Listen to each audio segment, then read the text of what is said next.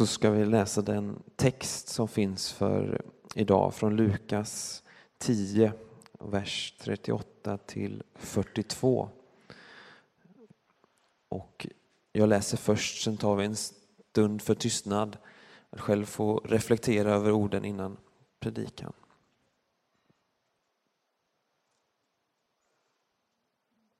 Medan de var på väg gick han in i en by och en kvinna som hette Marta bjöd honom hem till sig. Hon hade en syster vid namn Maria som satte sig vid Herrens fötter och lyssnade till hans ord. Men Marta tänkte på allt hon hade att ordna med. Hon kom och ställde sig framför Jesus och sade Herre, bryr du dig inte om att min syster låter mig ensam ordna med allt? Säg åt henne att hjälpa till. Herren svarade henne Marta, Marta, du gör dig bekymmer och oroar dig för så mycket, fast bara en sak behövs. Maria har valt det som är bäst och det skall inte tas ifrån henne.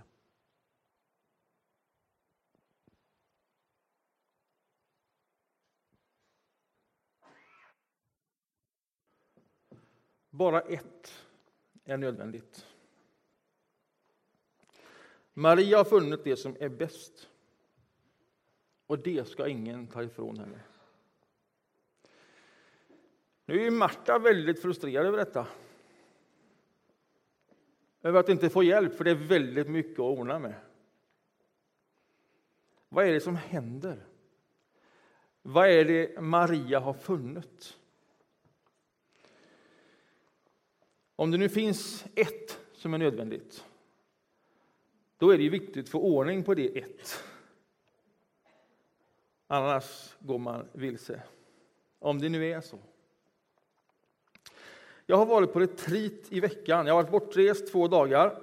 Retreat, då åker man iväg. Man är i, i mer tystnad än vad man brukar vara. Ehm, och jag har rest bort till ett kloster.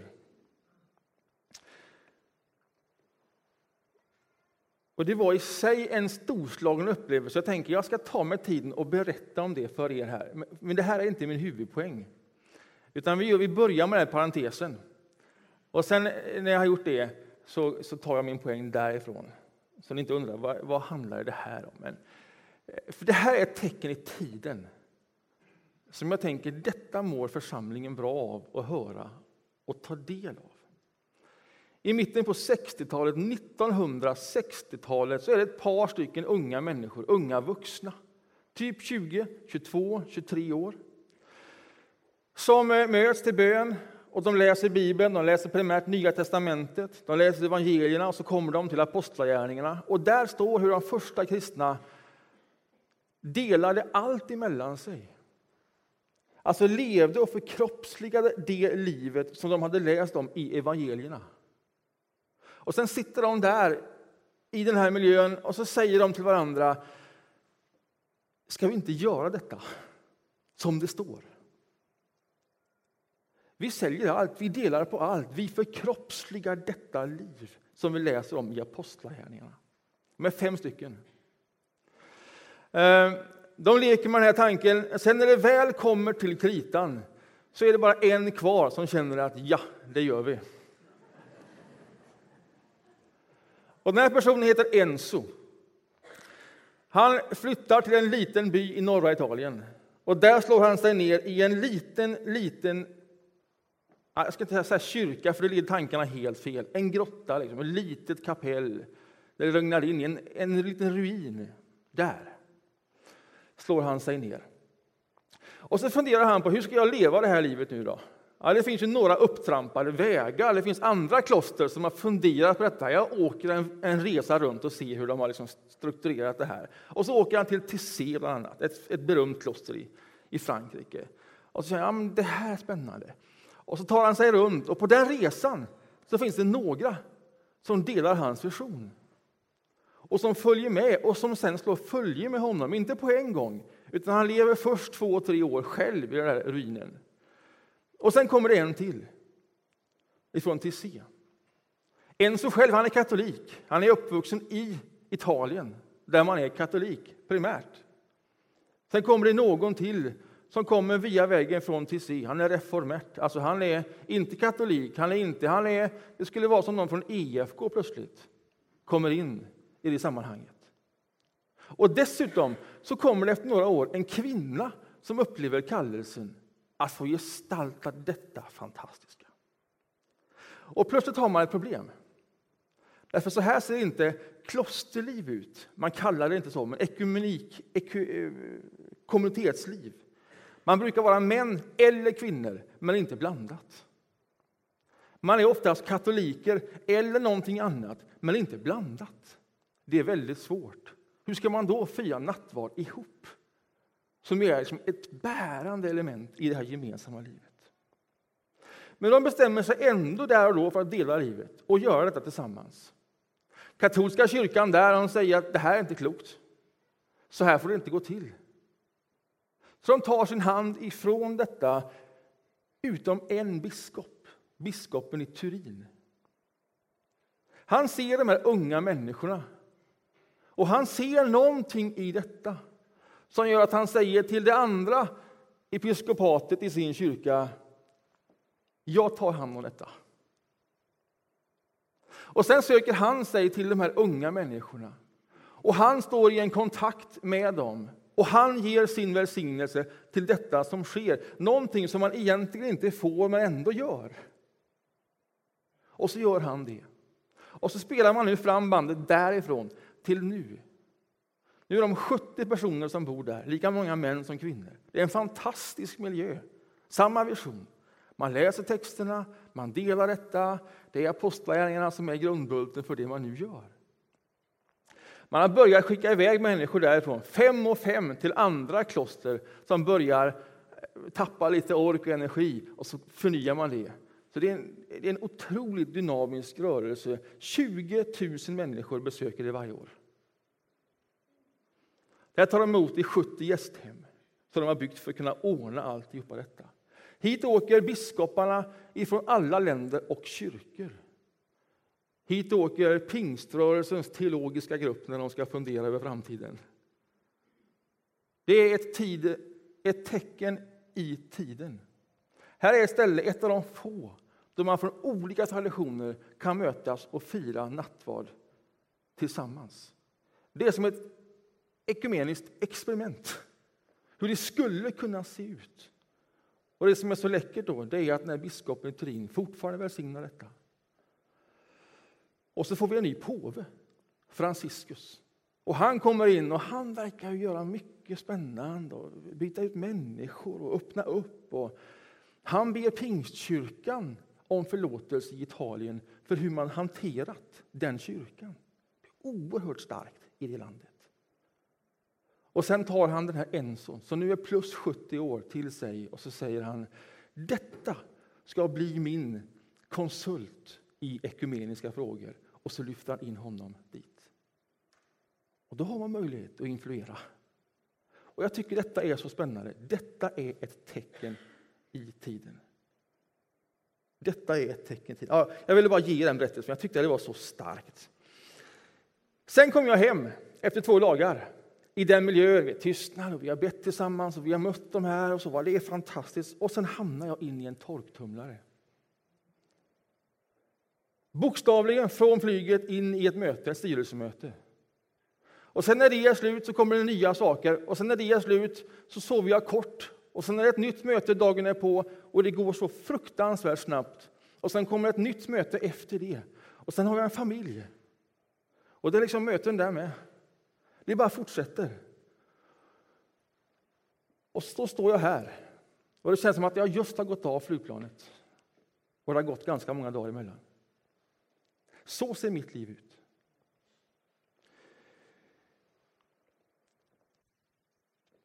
Vad är det i ett sån sorts liv, ett torktumleliv,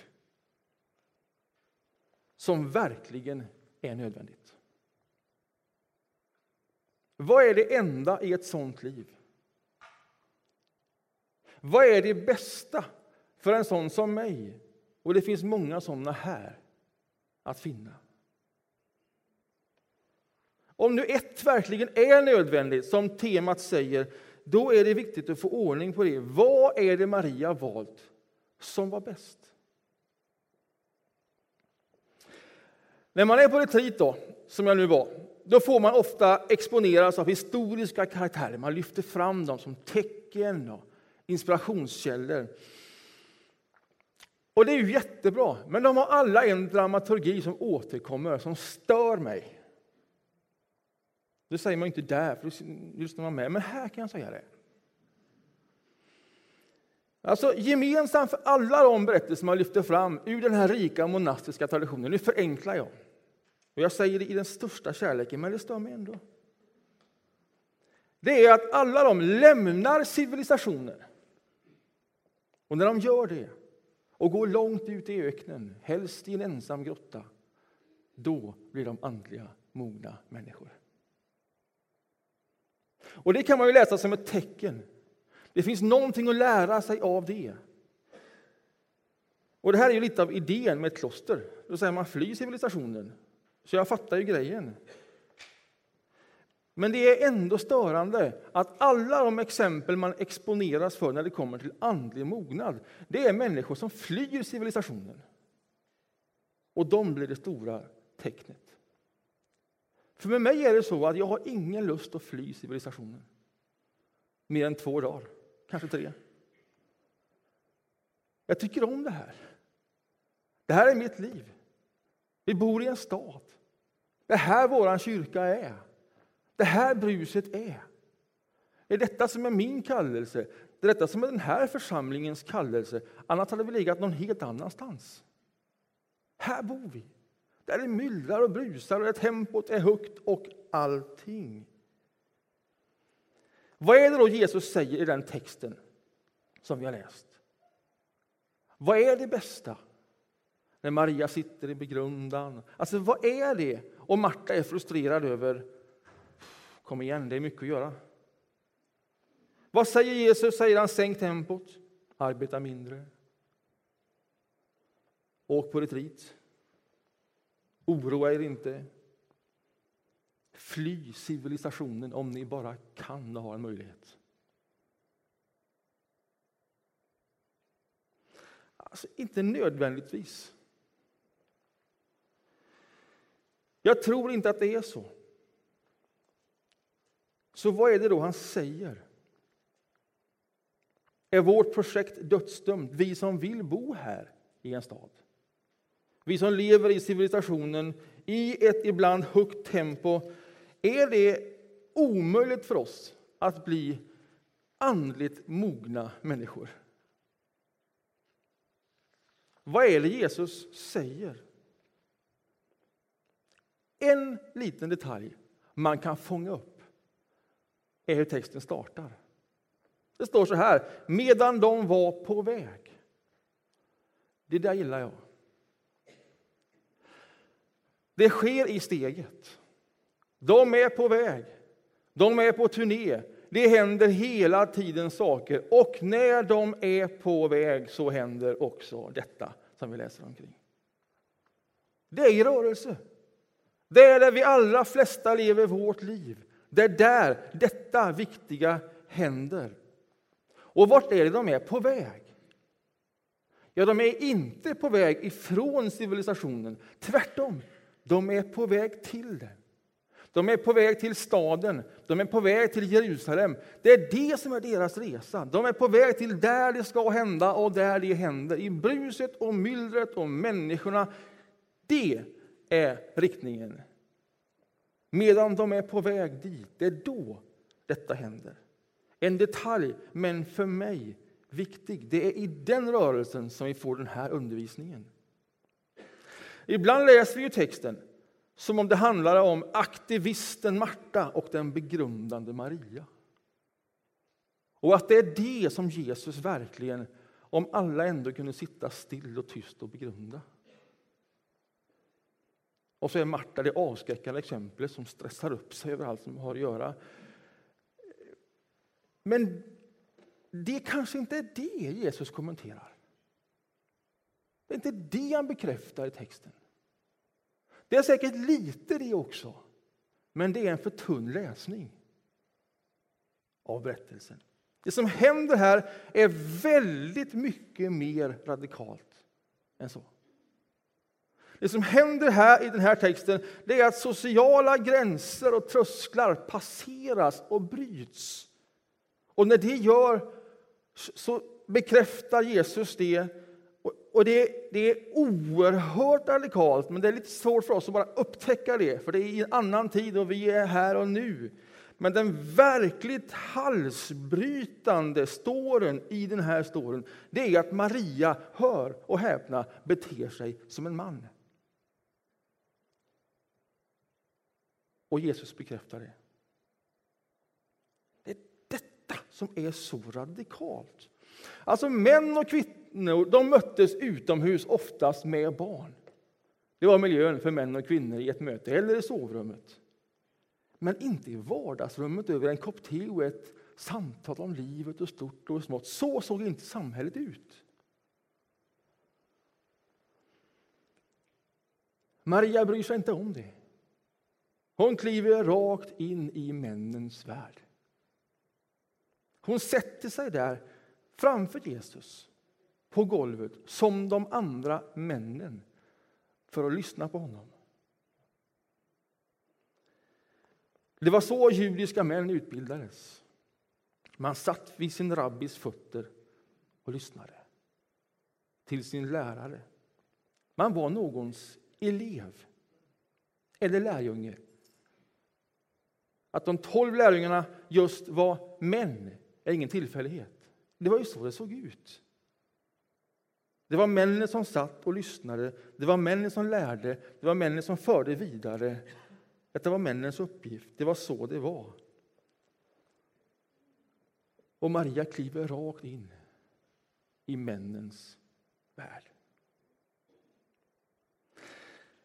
Det är ju inte så att den frågan är helt överspelad. Det är ju fortfarande en stor fråga.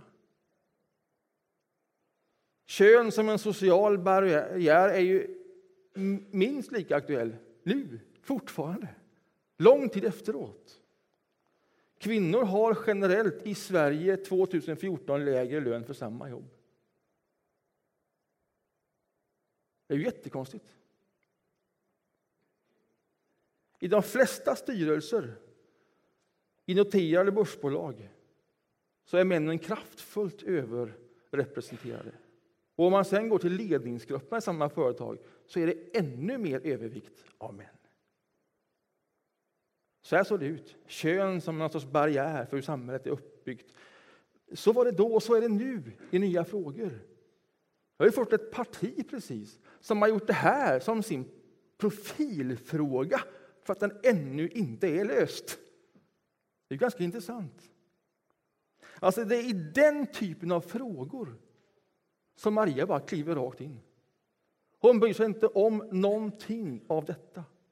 Om konventioner och sociala ordningar som också var rotat i trosordningen, i religionen. I det allra mest viktiga. Nu beter hon sig som en man.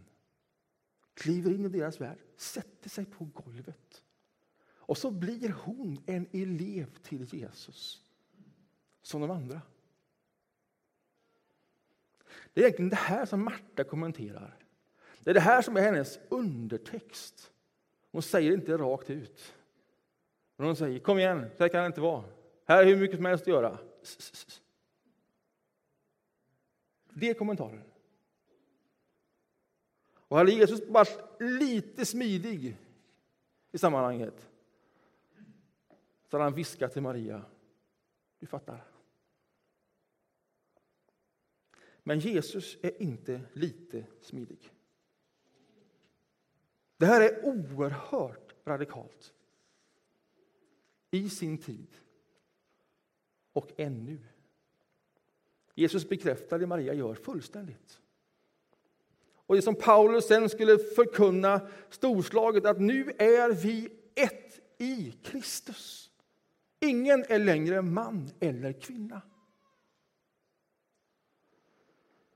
De skiljelinjerna i förhållande till Jesus Kristus finns inte. Detta är det enkla, men så radikala budskapet. Lyssna! Att till Jesus kan alla bli elev. Ja, det låter väl inte så radikalt, men i sin tid var det radikalt. Och i vår tid också. Alla får sitta vid hans fötter. Det handlar inte bara om män eller kvinna. Det är ju ett exempel. Alla får sitta vid hans fötter. Det som skulle potentiellt kunna skilja ut någon ur den gruppen och möjligheten att inte veta om jag får sitta här eller inte sitta här. Alla sådana frågor är undanröjda i denna berättelse. Alla frågor. Där får alla sitta. Alla får lov att vara hans elev. Utflödet av Guds kärlek bryter alla invanda sociala ordningar och mönster som potentiellt hindrar detta. Det är en ny ordning nu. Det är Guds rike. Och Jesus säger detta är det enda. Detta är det viktigaste. Detta är det bästa. Vad då? Att alla kan sitta där. Att alla kan vara hans elev. Att alla kan vara lärjungar och följa honom. Detta är det enda. Detta är det bästa. Hon har förstått det. Och det ska ingen ta ifrån henne.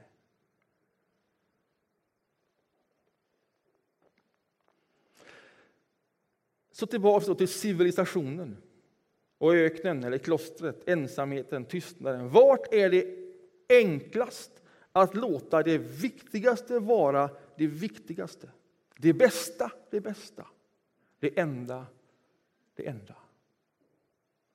Om det nu är att vara en Jesu elev, att lyssna på honom för att kunna leva det livet som man där hör och tar emot. Alltså hur låter man det vara det starkaste, det bästa, det enda? Dessa starka ord. I staden, i bruset, i allt vi har, i torktumlaren, i civilisationen. Är det där vi kommer åt det? Eller vart, kommer vi, alltså vart koncentrerar vi? Vart kommer vi åt detta, det bästa? Ja, men I vår tid är det lätt att gå bort sig. Det är många röster om mitt liv och min tid. Och ibland kanske det är bra att lämna allt detta för en kort period. För att bara sovra i allting som man möter och komma tillbaka till det viktigaste och vinna en ny koncentration och ett fokus. Att jag är Jesu elev och Jesu lärjunge. Att det är honom jag följer och att detta är det största i mitt liv. Alltså, vart återvinner man den övertygelsen? Hur rotar man sig i detta, om det är det detta som är det största, det enda, det viktigaste? Ja, kanske kan det vara skönt att kliva ut ur alla röster. Klargöra det. För att sen kliva tillbaks igen.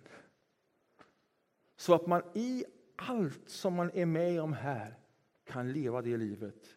Var man än är, vad man gör, hur utmaningarna än ser ut. Det gäller att hålla det högt, klart, tydligt om det är så här viktigt. Så här skriver eh, Paulus i Filipperbrevet 4. När han var med om mycket, högt och lågt. Kapitel 4, vers 10. Han säger så här, jag har glatt mig mycket i Herren över att er omtanke om mig äntligen har kunnat skjuta nya skott. Omtanke hade ni förut också, men inte tillfälle. Och så säger han så här. Inte för att jag har lidit någon nöd. Jag har lärt mig att klara mig med det jag har. Jag kan leva fattigt och jag kan leva i överflöd. Jag har verkligen erfarenhet av allt, att vara mätt och att hungra, att leva i överflöd och att lida brist. Och så kommer denna sista mening. allt förmår jag genom honom som ger mig kraft. Alltså hur kommer man till den sortens rotning? Hur bottnar man så i sin kristna tro att man kan uttrycka sig så starkt? Allt, allt har jag varit med om. Högt och lågt. Och allt förmår jag genom honom som ger mig kraften. Vad vinner du det? Ibland får man kliva undan för att frigöra den, det budskapet. Ta emot det, förnya det. Och sen kliver man tillbaka igen, in i torktumlaren. Men i den övertygelsen, i den kraften, i den riktningen. Det behöver inte vara så dramatiskt, man måste inte åka till Italien. Eller till bröderna i Jonsered. Man kan fira gudstjänst en söndag som den här. Det är samma sorts avsteg ifrån allting som händer och pågår. Och så läser vi texterna igen. Vi påminns om det viktiga, det enda. Och sen delar vi bröd och vin, vi sjunger sånger, vi ber för varandra, vi matar in detta i vår kropp och sen ger vi en rejäl gåva. Och sen, efter kyrkkaffet, så vet vi att då börjar man plocka upp sin dator. Vad är det som händer i veckan framåt? Och så börjar man gå in i en ny vecka. Och det är i sin ordning, men då finns en påminnelse, en riktning om att allt i den veckan förmår du genom honom som ger kraft. Amen.